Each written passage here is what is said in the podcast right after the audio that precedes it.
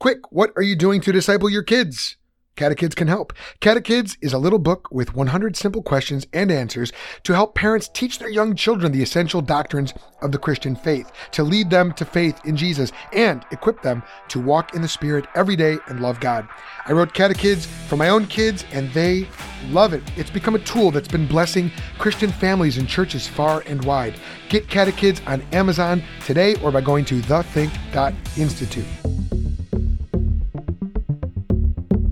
Welcome to the Think Podcast, the show that tackles impossible questions from a biblical perspective, with your host, Joel Settecase.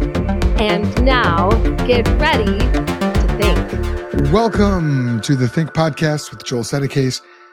My name is Joel Settecase, and this is the show that tackles impossible questions from a biblical perspective to help you explain, share, and defend the Christian message okay, real quick, I'm just gonna post on Twitter that I'm going live. And that I was gonna do it, but I didn't say that I was going live. So I'm gonna post that. If you're joining us from Twitter, welcome. And um here we go. So for watching, thank you for listening. If you're catching us later on the um, podcast, the audio podcast. Thank you so much for listening. And if you haven't done so yet, can I ask you a favor? Would you please give us an honest five star rating and review on Apple Podcasts? Because that helps get the word out about the Think podcast, the Think Institute network, the Think Institute, all the really great, wonderful, fun stuff that we're doing to equip you to explain, share, and defend the Christian message. All right. So thank you guys for watching. We're, we're already getting a nice audience here. Let me just also um, let you know if you're watching on Facebook, the best and easiest way for you to watch and leave comments, which we are going to be doing a Q&A at the end, if you're interested, is to head on over to, let's see if I can pull it up. You want to go to StreamYard.com slash Facebook. There's going to be some permissions that they want you to enter in so that your name can be recorded and broadcast. They just don't want to broadcast your name on um on the broadcast on StreamYard because you know there's concerns about doxing people and things like that. So put in your permissions, then you can watch on Facebook and comment to your heart's content. Noah Despain is watching. What's up, brother Noah? Always glad to have you with us. Listen, I've got to come up with a name for like it's like like all of us who are partnering together to get equipped to explain share and defend the christian message. I've narrowed it down to two. Tell me what you think. Think fam that's one might be a little corny might be a little bit awesome might be both. You tell me. Think fam or think squad. Because you know we've got the think pod think squad on the think pod. You tell me. What do you like better? Think fam? Like family you know like like we're family like we're brothers and sisters in christ and we're thinking together. So think fam or think squad, think squad watching the think pod. You tell me, let me know in the comments. Um, oh, Noah says think tank. That's not a bad idea, except that is what I called my in-person discussion groups that we had going on, which I mainly did prior to COVID, which we may end up uh, uh, getting back going. So I think tank is already taken, Noah but I do, I like the idea. Leslie Porter is watching. Leslie, hello. Thank you for watching. Glad you're with us. And anyone else who's watching and I can't see you, um, I, I, see that you're out there. I just don't know who you are. So drop us a comment. I'll give you a shout out if I can, if I have time, if I see you, if I want to, if I choose to, and um, we will. Uh, we will uh, get going with the content here. Noah says, "Think fam would be my pick." Cool. I like that. Think fam. All right. Well, let me um, let me uh, uh, mull that over a little bit, but keep those suggestions coming in. Think fam or think squad. And today we're we're doing a couple of things. One, I do want to do an AMA at the end or an ask me anything, a, a Q&A at the end, but I also want to cover a pretty important subject and that is this. What is the goal of apologetics? Several weeks back, I believe it was in March, we talked about what is the motivation or what should be our motivation for apologetics. And we talked about the problems that you run into when fear is motivating your apologetics fear of man, fear of failure, fear of looking like a dummy. Okay. Fear that we all face. And we talked about how what our motivation must be is the lordship of Jesus Christ. We talked about motivation. We've also talked extensively about goals, the goal of apologetics. No, no, I'm sorry. Scratch that, reverse it. We've talked about the method of apologetics, the standard for apologetics, what biblical apologetics looks like. And we've done that quite extensively because we've talked about the method that I endorse, which is presuppositional biblical apologetics. Presuppositionalism, or a hashtag dat presup, you already knew I was going to say it, is what I believe is the most biblical method for defending the Christian message. And when we're talking about apologetics, that's what we're talking about. So let me define apologetics for us real quick. Sometimes I use different definitions depending on what I'm going to be talking about, but apologetics is is probably best defined as I use it in this way. Apologetics is the discipline of vindicating biblical truth against unbelieving thought. Or sometimes I'll add in in a compelling way. Sometimes I'll say it's the joyful discipline of of uh, defending the Christian message or vindicating it.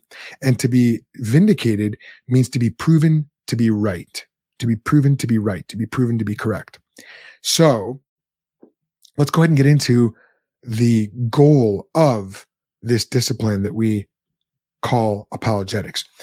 Also, real quick shout out if you are watching on YouTube and you haven't subscribed to our channel yet, um, would you please do that? Because that way you won't miss a single minute of the content that we're putting out with the Think Institute, the Think podcast, all of our shows, all the interviews that we're doing, uh, late night apologetics, after hours apologetics episodes like this. Um, and then make sure you hit that bell so you don't miss anything and you get alerted and all that wonderful fun stuff. All right. So thank you. Check that out.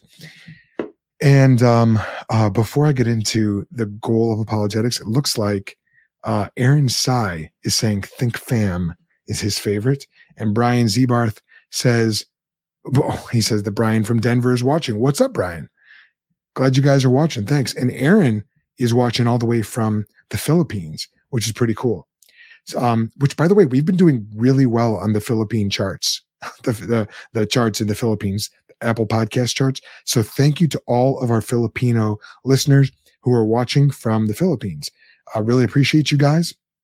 And uh, drop us a note, say hi sometime. And um, you know, I I have done uh, a few um, podcast episodes for shows that are either based in the Philippines or aimed at the Philippines. I did New and Living Way podcast, which is technically based in the UAE, but is is geared towards Filipinos living in the Philippines. All right, so we talked about what apologetics is, but what should be the goal of apologetics? Well, it should come to you as no surprise that the goal of apologetics is threefold. As a matter of fact, as I was thinking about this episode, I was thinking apologetics accomplishes and how I talk about apologetics and how I think of myself as an apologist, or as John Frame would say, an apologete, which is, as far as I can tell, the same thing. And I was thinking about how I talk about apologetics, and it really dawned on me apologetics is threefold. And I say no surprise because if you, if you follow my work at all, you may have heard me talk about John Frame's triperspectivalism which is an approach to epistemology and really to all interaction with the world that is that uh, that is done through three different perspectives: the normative perspective, which is the way things ought to be, the situational perspective, which is the way things are, and the existential perspective, which is the way that I um, interact with or I feel about uh, the way that I interact and experience um, the the world and what and what's around us. All right. So, oh, Ethan from your friendly neighborhood atheist is watching, or he is your friendly neighborhood atheist, and he says, "So late." Yes, it's late. I thought all the atheists had gone to sleep, but apparently you're still awake. No, I'm kidding. I'm kidding. Terrible joke. Excuse that joke. But uh, but no, I'm I'm glad you're watching, definitely. And Real Android is watching from Oregon. Awesome. Well, very cool. Well, look at this Ethan was getting ready for bed and saw the notification. See, that's what happens. Be warned because if you hit that bell, you will be updated when we go live. Which, if that's something that you want, which if you're watching this now, you probably do, uh, go ahead and hit that bell on YouTube. All right. So what what is this threefold goal of apologetics? Well, we've defined apologetics and we've talked about the motivation of apologetics, but the the the um, connecting point between our motivation and our method really is the goal. What motivates us is what gets us out of bed. Um, if if if Christ's lordship is motivating us, then we're going to want to do everything we can to promote that lordship, to honor that lordship. And if our method is presuppositional, because that's what the Bible teaches, then um, we're going to want to defend Christ's lordship in a way that is presuppositional. But what is the outcome, the desired outcome that we want? What is the goal? What what is our mission? What are we trying to accomplish? And as I said, I believe that that is threefold. Um, and and so here's what it is. And just like I mentioned, the three perspectives of John Frame, where there's a normative perspective, a situational perspective, and an existential perspective, I believe the threefold goal of apologetics works the same way. So first of all, the normative perspective. This is dealing with truth, what must be defended, and that's this: our, uh, uh, the first goal of apologetics, and I'm going to put it on the screen here the first goal, goal number one, is vindicating the absolute truth of the gospel and the Christian worldview. That's goal number one. I'm going to backtrack and, and cover these in more depth. But goal number two is this goal number two is silencing our opponents with the hope of helping them understand the gospel, silencing our opponents, or another way to put that is putting them to shame. Now, this is the one of the three goals that is going to sound the most quote unquote unchristian. Depending on where you're watching this or where you found out about this, I promoted this video with the teaser that one of the goals was going to sound unchristian. And this is the one. I'll explain why that is and why that isn't in just a minute. All right. So that's goal number two. That's our situational perspective. And then goal number three, this is our existential perspective. This is for believers. This is uh, not only for other believers, but for ourselves. And that is this encouraging believers. Encouraging believers. So, goal number one, vindicating the absolute truth of the gospel and the Christian worldview. Goal number two, silencing our opponents. And goal number three, encouraging believers. Encouraging believers. All right. Uh, Facebook user says, What a tease. I don't know what that is referring to, and I don't know who you are. But if you want me to know who you are, you can go to streamyard.com slash Facebook and enter your permissions there. And then Facebook will recognize who you are. And, um, or I guess StreamYard will recognize who you are and then will allow you to comment uh, so I'll know who's who's saying these things to me, which would be nice.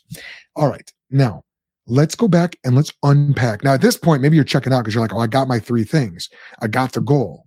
Um, not so fast because these all three of these are going to need some unpacking and some explanation. And I'm not going to take a long time with this, at least for me. I'm not going to take a long time. This isn't going to be a five minute video. I mean, we've already gone 13 minutes and 47 seconds, but um, I am going to go fast for me because we all have to get to bed and this shouldn't take long because the Bible is very clear about these things. So, goal number one vindicating the absolute truth, the Christian message, and uh, and the gospel. Now, why is that the thing? Here's why. Because in Scripture, in the charter verse of apologetics, which is First Peter, what does it say? it says that we are to always be prepared to give a reason for our hope, for our hope, to give a reason for our hope to anyone who asks us. All right, now, fine, Peter, Paul, other apostles, what is our hope? Is our hope in the reality that Jesus may have risen from the dead, or or that the preponderance of the evidence that is available to us points towards the most likely conclusion being the existence of a God. And that's sort of pretty close to how some Christian apologists who are out there, more on the evidentialist side or classicalist side, no, not throwing shade at them, but is that our hope? Is our hope in a probability? Well, according to Colossians 1:27, it says that Christ in us is our hope. It says, Christ in you, the hope of glory. And then, so I guess the, the question then is, is that hope that we have, is that absolute? Or is it pie in the sky, by and by? Is it something that we just sort of hope against hope? Or as sometimes skeptics or atheists will accuse us of believing, are we believing against the evidence? Or do we have an absolute um, certainty, even if we sometimes go through a dark night of the soul, even if we sometimes feel doubt, the question is, is the one in whom our hope is certain or uncertain, probable or absolute, definite or maybe? According to John 14, 6, Jesus is the truth. That's what he claimed about himself. And that goes into if, if you don't believe him, then you're stuck in the liar, lunatic, Lord legend um, uh, paradox or paradigm, um, conundrum, quadrilemma, if you will. And um, but if you're a Bible believing Christian, Jesus is the truth. Christ in us is our hope, and we're supposed to give a reason for our hope. So when we put all this together, we see we are not dealing with probabilities. We are dealing with certainties. We're dealing with absolute truth. Jesus Christ really is Lord. He really is God. And so the the the the truth that we are trying to defend is absolute. It's absolutely true. All right. Here we go. I had to redo one of these banners, uh, but moving right along. So let me know your thoughts on that. Let me know your um, if you have any comments or questions about that. Let me know. I do want to get to some questions at the end. So far, I, I have not had any come in yet, so that's fine. Maybe I'll get to bed at a decent hour tonight. Probably not going to happen. If you know me, I like to stay up late. But we're not dealing with probabilities, but with certainties. Now, think about how the apostles described the gospel. Did they describe it as a probability? Did they describe it as the preponderance of the evidence pointing to the best, most likely conclusion being that Jesus Christ rose from the dead or that God is probably, uh, that, that a God probably exists? I don't think so. That is not what Paul said in 1 Corinthians 15. Let me just read this to you. If you have a Bible, you can turn there. 1 Corinthians 15. What is how does Paul describe the content of what we're trying to defend? Here's what he says in verse starting in verse 1. Now, I want to make clear for you, brothers and sisters, the gospel I preached to you, which you received, on which you have taken your stand, and by which you are being saved, if you hold to the message I preached to you, unless you believed in vain. In other words, that that unless you believed in vain is hypothetical at the end there. Unless you b- believed in vain, of course you didn't believe in vain. And if you're holding to the message that I preached to you, the gospel, not a false gospel, not a probable gospel, but the gospel of Jesus Christ, then you are being saved. And that is the, the rock upon which you have taken your stand. Is does that sound uncertain to you? Yeah, I don't think so. What about Second Peter 1 16? Peter 1 16 says this. My wife just brought this uh, verse to me the other day, um, uh, coming out of one of her Bible studies. See, before I read this, here's here's why my wife my wife mentioned this. With the kids, you know, we're homeschooling, and we just got done reading the uh, studying the Odyssey with the kids. You know, Odysseus and um, uh, Athena and um, uh, uh, what's her name, Penelope, Telemachus, all that, all that stuff. The Cyclops, and th- they're at the time of the Greco-Roman world, in, in that milieu into which Peter is, is writing, there were many live many pagans who believed that the world was governed by these capricious gods. And they believed these gods were real because Homer and others had written the Odyssey and the Iliad and these other epic poems describing these natural phenomena in terms of the divine. So, you know, that lightning bolt came from Zeus, you know, the storm came from Poseidon, that sort of thing. And and what Peter's doing here is he's anticipating an objection that Christians are going to get down through the millennia, the centuries and the millennia, that Christianity is based on cleverly devised myths, like the pagan worldviews are, or I would say, like atheistic neo Darwinian evolutionism is. It's a cleverly devised myth. It's not based in, in historical fact, it's not based in scientific inquiry, it's a myth. And and um, uh, yes, I said that. Um, and I think it's true. But here's what the apostle Peter says in Second Timothy 1 16. Let's see what it says.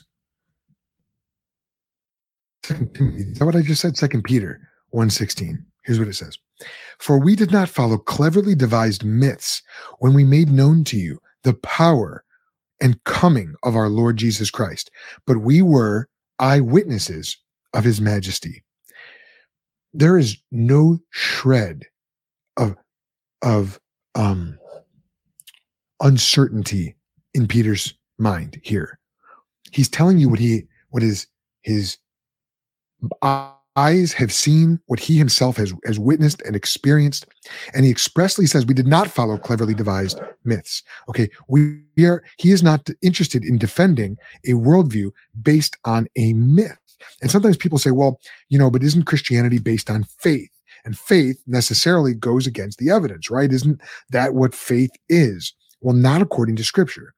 Hebrews 11 1 says that faith is the assurance of things hoped for. Remember what our hope is Christ in us, the hope of glory, the hope of things to come, a better life in eternity in the new age with Christ and and Christ is even in us now by his Holy Spirit. So faith is the assurance of things hoped for, the conviction of things not seen. I wonder, does your apologetic exemplify conviction and certainty and assurance? Because this is what faith is supposed to produce. This is what faith is characterized by.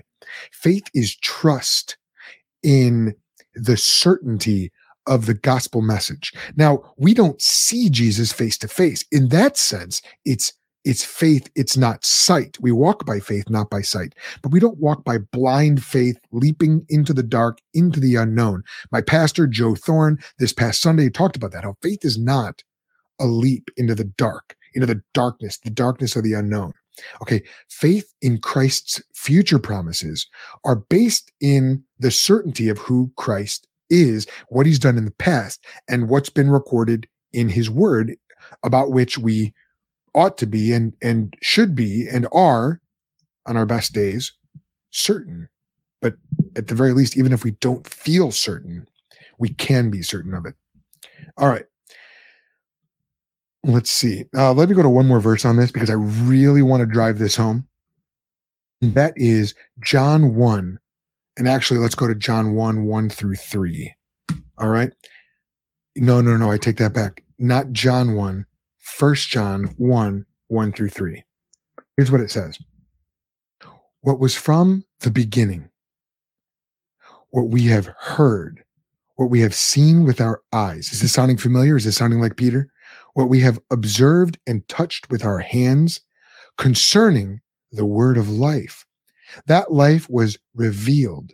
Pause right there. Revealed meaning revealed from God. That's what, think about the word revelation. God has revealed it. God has unveiled it. God has made it known. It was cleverly devised. It was revealed by God. Okay. And we have seen it and we testify and declare to you the eternal life that was with the Father and was revealed to us. We have seen and heard, we also declare to you. Hey, John, you sound pretty certain about this. Yes, exactly. I am certain. There is no, um, uh, John might say, there is no uncertainty here in uh, in John and what John is saying. All right, let me give you let me give you one more. are you getting sick of this? Are you are but are you realizing that the Bible is not calling us to defend the preponderance of the evidence pointing to the most probable conclusion being the existence the biblical worldview that we believe is to be defended with the conviction of someone who knows the truth, who has been transformed by the truth, who literally knows the truth because we know Jesus by the power of the Holy Spirit. The Spirit of Christ indwells us and we know Jesus. Jesus is my best friend. Jesus is my Lord. He's my King. He's my God. He's my Savior. I know him and I want to defend that knowledge with the certainty of someone who knows him. And just like I know my wife, if you told me my wife, Elisa, did not exist, I'd laugh in your face. I'd ask, you know, uh, how much sleep you've been getting? You, like, what, what have you been smoking? Of course, I know my wife. She's real. I don't doubt that. That's how we're supposed. That's the same kind of conviction we should be defending the gospel and the biblical worldview with.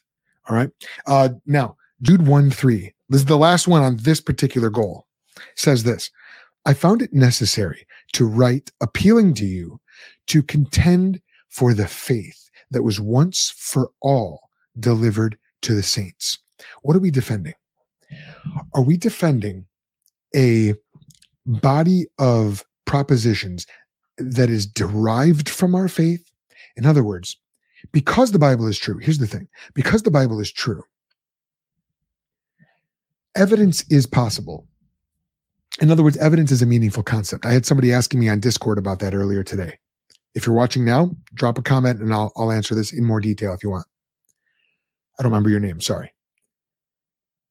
Because the Bible and the biblical worldview are true, evidence is a meaningful concept. So, logical inference is a thing. Reasoning to the best conclusion is is a thing. Inductive reasoning is a thing. What that means is within the biblical worldview, standing on the basis of God's word, we have every reason to get evidence and to show how it corroborable. But we're notice we're already standing on the Bible in order to do that because we believe God is the one holding all of that together. Uniformity in nature, the um the laws of ability of inductive reasoning. And so because we've started from that presupposition, a biblical presupposition, now we're able to do uh, in, investigation, scientific inquiry, examine the evidence, and it does corroborate what the Bible teaches. But that's very, very different from purporting to start from a neutral standpoint and saying, let's examine the evidence neutrally as if we could reason autonomously, or at least as if our unbelieving opponent or discussion partner could autonomously and come to the proper conclusion apart from A, being regenerate, B, because we don't just want them to believe propositions, we want them to know Jesus. And that requires a gift of faith from the Holy Spirit, God's grace through faith. Um, or um, that they could that they could uh, you know reason autonomously well i forget my second thing i was going to say there but but hopefully you get it um we are contending for the faith not a series of propositions derived from the faith that end up actually diminishing our certainty about the faith. You know, there is good evidence for the resurrection. Yes, that's true, but that's not what we're ultimately trying to defend. And if and if you're an apologist and you think I'm pointing you out right now, and this isn't what you do, then I'm absolutely not pointing you out. I'm not calling you out or anything like that. That's not my goal. My goal is to strengthen your and all Christians resolve here that we want to make it our goal to defend the absolute certainty, absolute truth of the biblical worldview and the gospel. All right. Um, we do have a couple questions that have come in. I'm going to breeze through these next two. Um, and then I will answer the questions at the end. All right. So um, let's keep going here. And if, if you do have a response or a question or a comment, go ahead and leave it in the comments and, and I answer your comments, questions, concerns, etc. soon. All right. Where were we? Goal number two. So, goal number one, what is it? vindicating the absolute truth of the gospel and the Christian worldview. Goal number two, silencing our opponents with the hope of helping them understand the gospel. Now, if I wanted to make this more controversial, I wouldn't have put that second part in. I would have let that that first part hang there with a pregnant pause and uh you know make people say what silencing them but that's just you're just trying to win the argument that's not real apologetics well listen i put the second in there because i wanted to anticipate that that objection and uh you know the the title of this was clickbaity enough. I didn't want to incorporate any more uh, sensationalism in this okay? Um we want to silence our opponents yes. We even want to shame them. We want to put them to shame. But it's it's all for a very specific goal. We are defending our lord jesus christ. This is not about us. Do you know that? Your apologetic is not about you. I know you know that. At least you should it's about Jesus. It's about Christ. It's been said that any good dog would bark when his master is attacked. How much more should we bark when our master is attacked? We're defending and vindicating biblical truth, the truth of the gospel. And I can prove that this is biblical. Okay. Look with me at First Peter 3 16b. First Peter, well, that just means the second part of the verse. Okay. First Peter 3 16b. Here's what it says.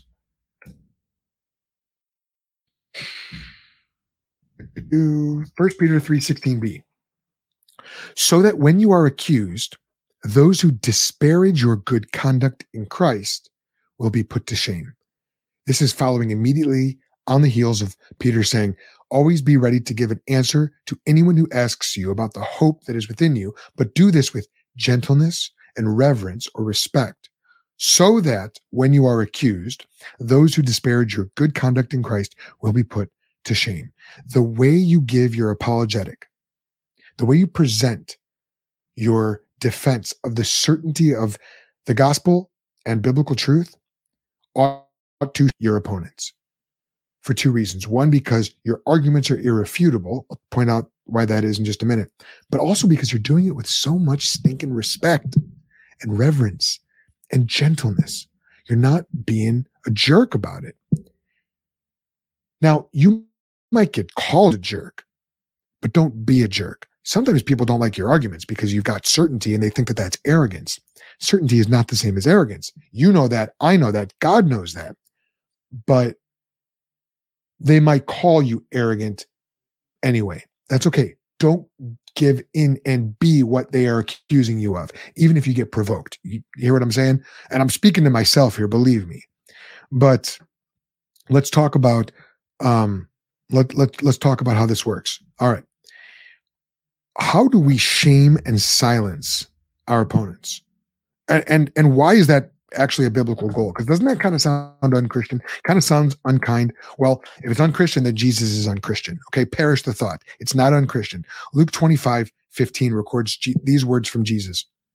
The lord jesus okay? For i will give you a mouth and wisdom which none of your adversaries will be able to withstand or contradict. Withstand or contradict that doesn't that sound baller doesn't that sound amazing? That just sounds like an incredible apologetic, an irrefutable apologetic, one that puts your opponents to shame. They can't withstand it, let alone contradict it, let alone refute it. They can't even withstand it. Isn't that amazing? I love that. Um, next, Second Corinthians 10:5. We destroy arguments, and every lofty opinion raised against the knowledge of God, and take every thought captive to obey Christ. We destroy arguments and every lofty opinion. Do you know the Bible says that God opposes the proud but gives grace to the humble? There are these lofty opinions raised against the knowledge of God and take and, and we demolish them, we destroy them, not on our own strength. The weapons of our warfare are not carnal, they're not fleshly, we don't beat people into intimidation. I once saw a tweet recently from some atheist who said Christianity was spread not by the the the quanti- the quality of its truth, but by the quantity of its violence. What? I think you must have us confused for a different religion. Christianity moves forward through evangelism, preaching. Uh, how will they believe in the one of whom they have not heard? How will they hear without a preacher? Romans 10. Um, we destroy arguments, but we do not destroy people. I'm going to get to more of that in just a minute. Um, in fact, let's get there now. Because if you think that this sounds unchristian, if this sounds um, cruel or or somehow dehumanizing to to our opponents, and I know you, I seeing the questions come in. Hang tight, hang tight. I, I'm going to get there just a second. Listen to what um, 2 Timothy 2 24 and 25 says. First of all, we're defending our Lord Christ. This isn't about us. And if it's about you, knock it off. If I'm making it about me, I need to knock it off. We're not in this for our egos. Our egos are big enough. We have enough pride. We're supposed to be killing our pride, not feeding it through apologetics. So if that's what you're using your apologetics for, man, woman, knock it off. Repent, submit that to Jesus Christ. He'll he'll forgive you for it and redeem you and and give you um grace. There's plenty of grace. Don't get me wrong. But as followers of Jesus Christ, we need to be operating with fear and reverence. So, so that's why I say that. All right, now, Second Timothy 2 24 and 25 says this The Lord's servant must not quarrel, but must be gentle to everyone, able to teach, and patient. Now, here's doesn't this sound like apologetics done right? Instructing his opponents with gentleness, perhaps God will grant them repentance leading to the knowledge of the truth. Perhaps God will grant them repentance leading to the knowledge of the truth. That is what we want. We're silencing them, but not to destroy them. We want to see them restored, reborn, born again, given new life, regenerated, justified, glorified, sanctified. All the gifts that God has given us, we want to see those gifts being given to them as well. We want the Lord to regenerate them. All right. So, so yes, we're shaming them for, um, we're shaming them for accusing us of being all these things that we're not bigoted, anti science, anti woman, anti human, uh, anti common sense. you know, in the old days, in the Roman world, they called Christians cannibals and incestuous. I won't get into that is. It wasn't true. Today, they call us all kinds of other names. We're vindicating the absolute truth of Christianity, but we're also vindicating uh, Christianity as a as a practice here, and that coupled with fear and reverence, gentleness and respect, is going to shame our opponents in a good way, because it is a mercy from God when someone, when we as human beings are shamed because of our sin and opposition to God and his truth is sin, so that God can lead us to repentance. Um, godly grief produces repentance, it leads to repentance. That's what the Bible teaches. All right. Now, finally, goal number three. And let me just go ahead. I'm going to pause here because I got a couple of questions. All right. Uh, let's see.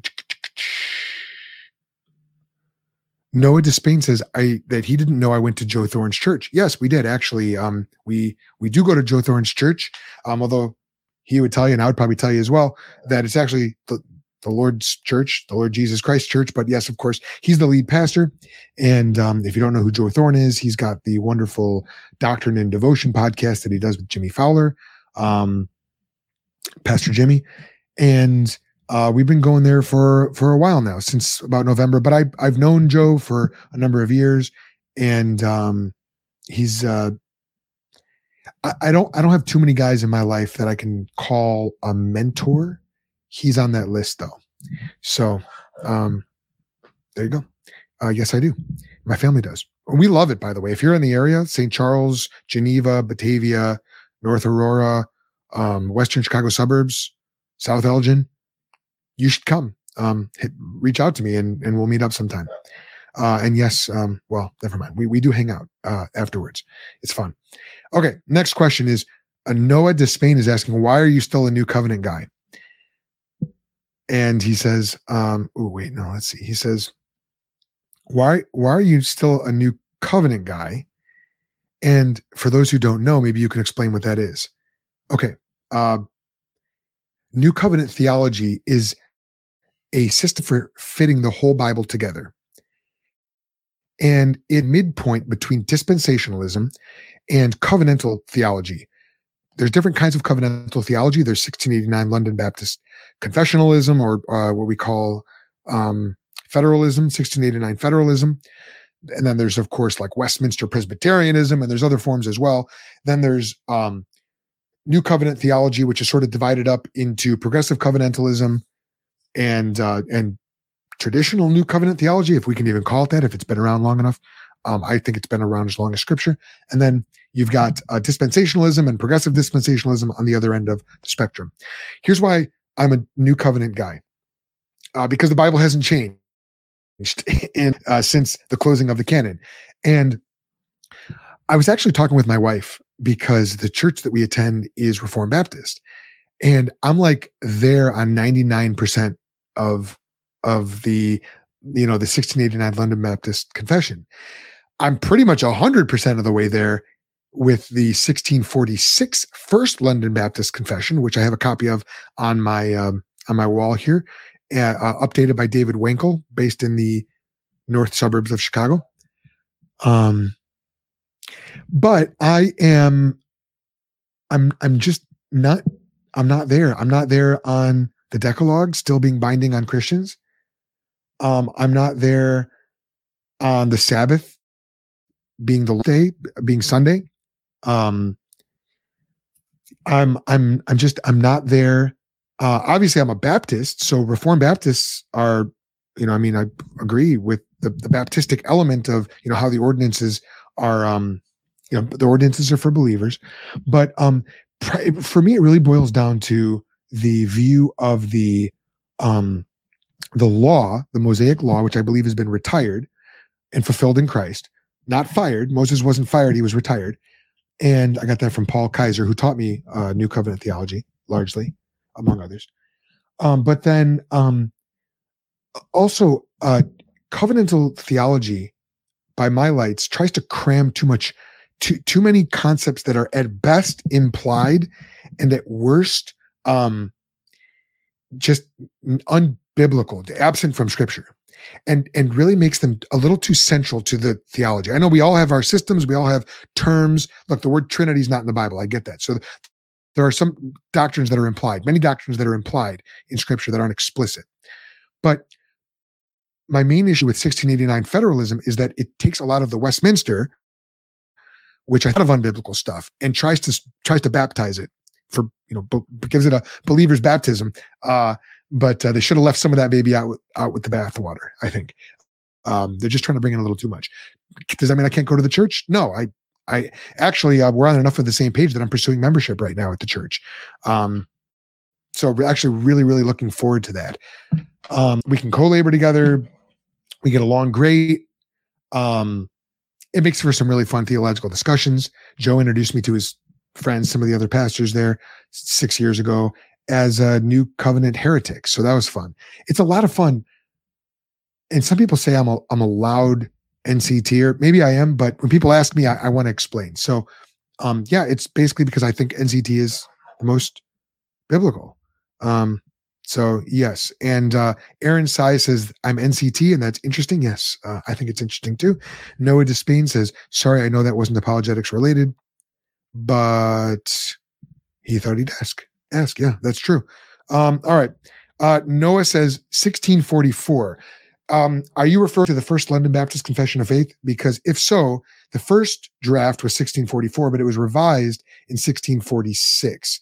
So it's often referred to as the 1646. I think that that's probably just Baptists trolling uh, Westminster guys whose confession was also um, written in 1646. And um, hardcore 1689ers will say that there's there's no theological differences between those two confessions, the first and second London Baptist confessions. But even if that's true, the the first one um, uh, the, either the language or the intent, or if you just read it at face value, um, I don't think you need to interpret it through the 1689 like to fully understand it. I think it stands on its own merits, and um, and I like it. I, I agree with it. All right. Uh, do we have any more questions here before I get to the third goal of apologetics? Let's see. All right, Gavin Hill, thanks for your contribution here, Gavin. Gavin says Romans 3:19. Now we know that whatever the law says, it speaks to those who are under the law, so that every mouth may be stopped and the whole world may be held accountable to God. Yes. Okay, good. So um so those those who are so if we're talking law of Moses, then they're uh, Romans 1 through 3 really is really aimed at first the Gentiles, then the Jews. The, the, the Gentiles have the works of the law written on their heart, not the law, but the works of the law written on their heart. They have a conscience. The Jews have the law of Moses, and every mouth is stopped. There is no one who can object. I didn't know. Why didn't you give me more evidence?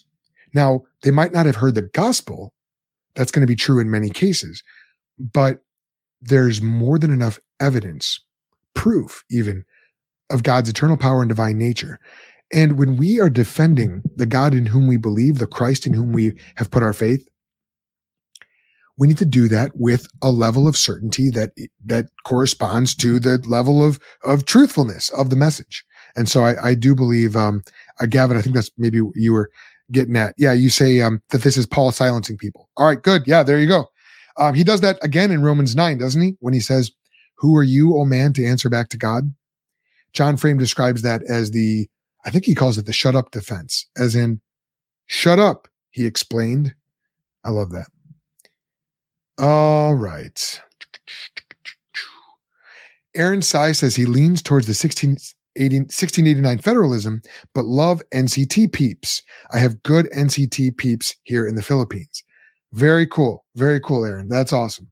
Well, I I am the exact uh, the exact reverse of that. I lean NCT. In fact, I am NCT, but I've got a lot of great 1689 peeps out here. So that's cool. All right, let's get to goal number three. Enough jibber jabber. Goal number three of apologetics is strengthening believers. Strengthening believers. Now, where do we get this one from? encouraging believers.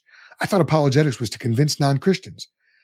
Well, notice I didn't even include that in the list because we've got vindicating the absolute truth. Yes, that just means showing that it's true. We've got silencing unbelievers or, or, or, or shaming unbelievers. That's not the same as convincing them, is it? Because only the Lord, only the Holy Spirit can regenerate a person. As R.C. Sproul famously said, regeneration precedes faith. Now, what that, in, in other words, um, John MacArthur talks about in in Ephesians two eight and nine how grammatically what's what's a gift to us is not just the grace but the faith the the grace through faith that saves us. It's all a gift. And so when we're engaging in apologetics yes our goal is evangelism. Yes our goal is salvation. Yes, our goal is silencing the unbeliever so that we can get back to the gospel, clearing away objections. Sometimes um, apologetics is talking about clearing uh, is described as like like clearing the field so that you can sow the seed. You know, I'm taking the rocks out of the field. I'm fine with that. But remember, we plant another waters, one plants, one waters, but God brings the increase. So we're not in this to convince. You get what I'm saying? We're not in this to regenerate or convert. Only God can do that. We vindicate, we silence, we evangelize. And then here we go, we strengthen believers is a crucial and very vital and and really just enjoyable aspect of apologetics.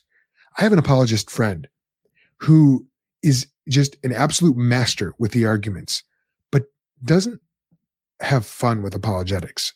Let me tell you this. This apologetics can be very draining, very draining, especially when you're getting into these really heated discussions where where there's just ranting and raving. Some um, some internet atheist who or or uh, internet you know someone who holds to a different religion, whether they're Muslim, uh, Mormon, but really for me it's been primarily with atheists.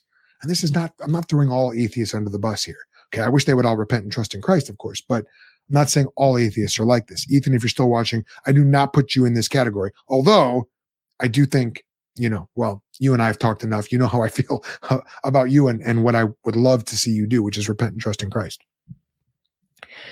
But um, but some man, some of these atheists that I interact with are just so hard-headed, so hard-hearted. It can be so exhausting. So why do I engage with those atheists? Why do I engage in apologetics in general?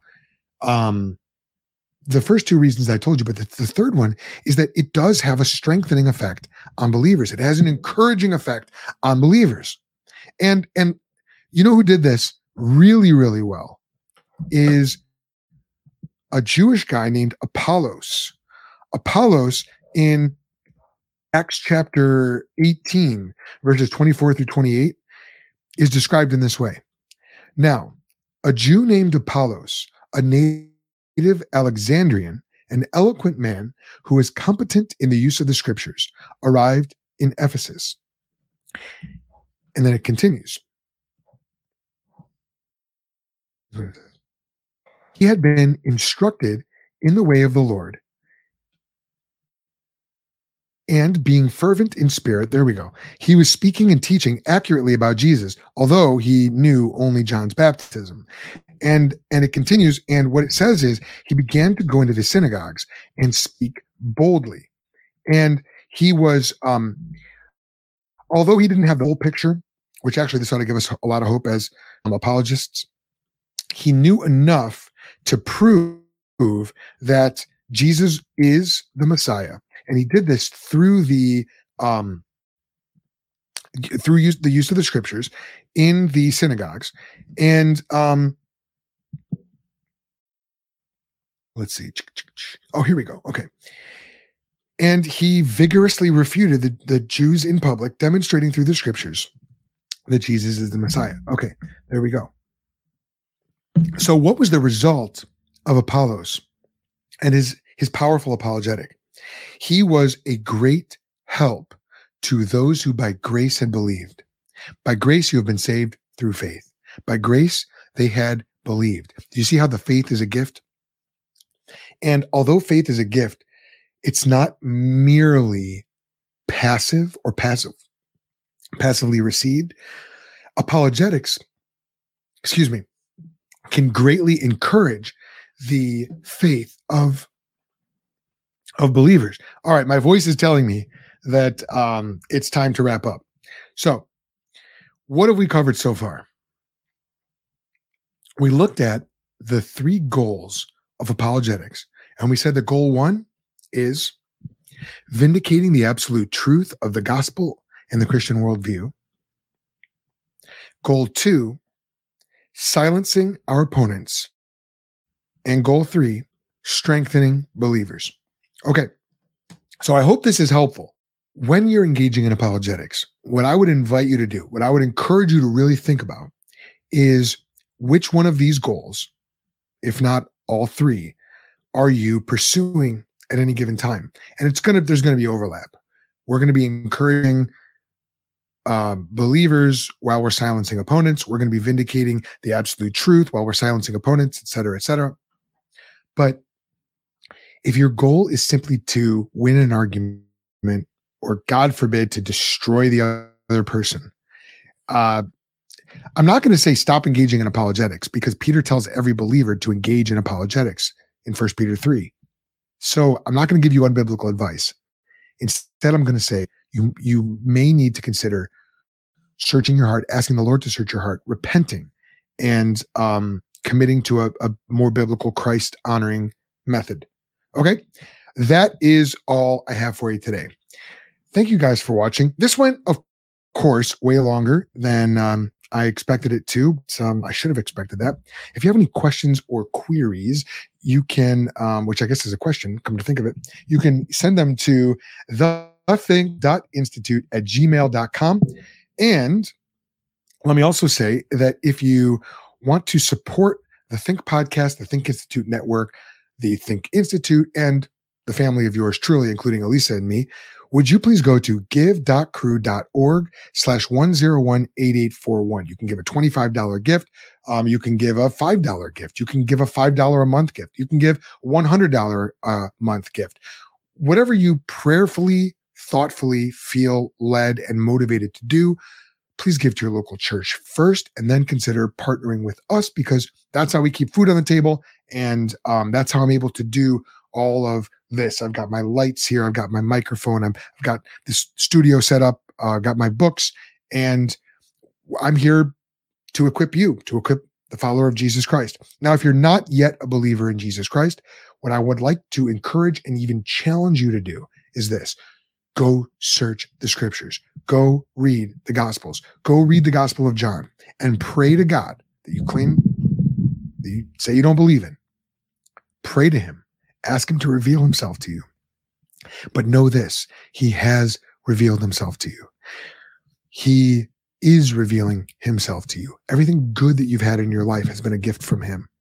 And everything bad, well, God has a good reason for it. And if you're one of his chosen people, he will work that out for good for those who love God. In other words, if you love God, God works all things together for your good and for the, for the good of those who love God and are called according to his purpose.